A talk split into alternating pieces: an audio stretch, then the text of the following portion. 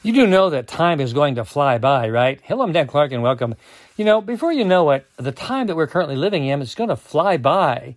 And soon you'll be wondering where it all went. You know, we get busy living life, and it's difficult sometimes to be in the moment. Well, here's today's challenge.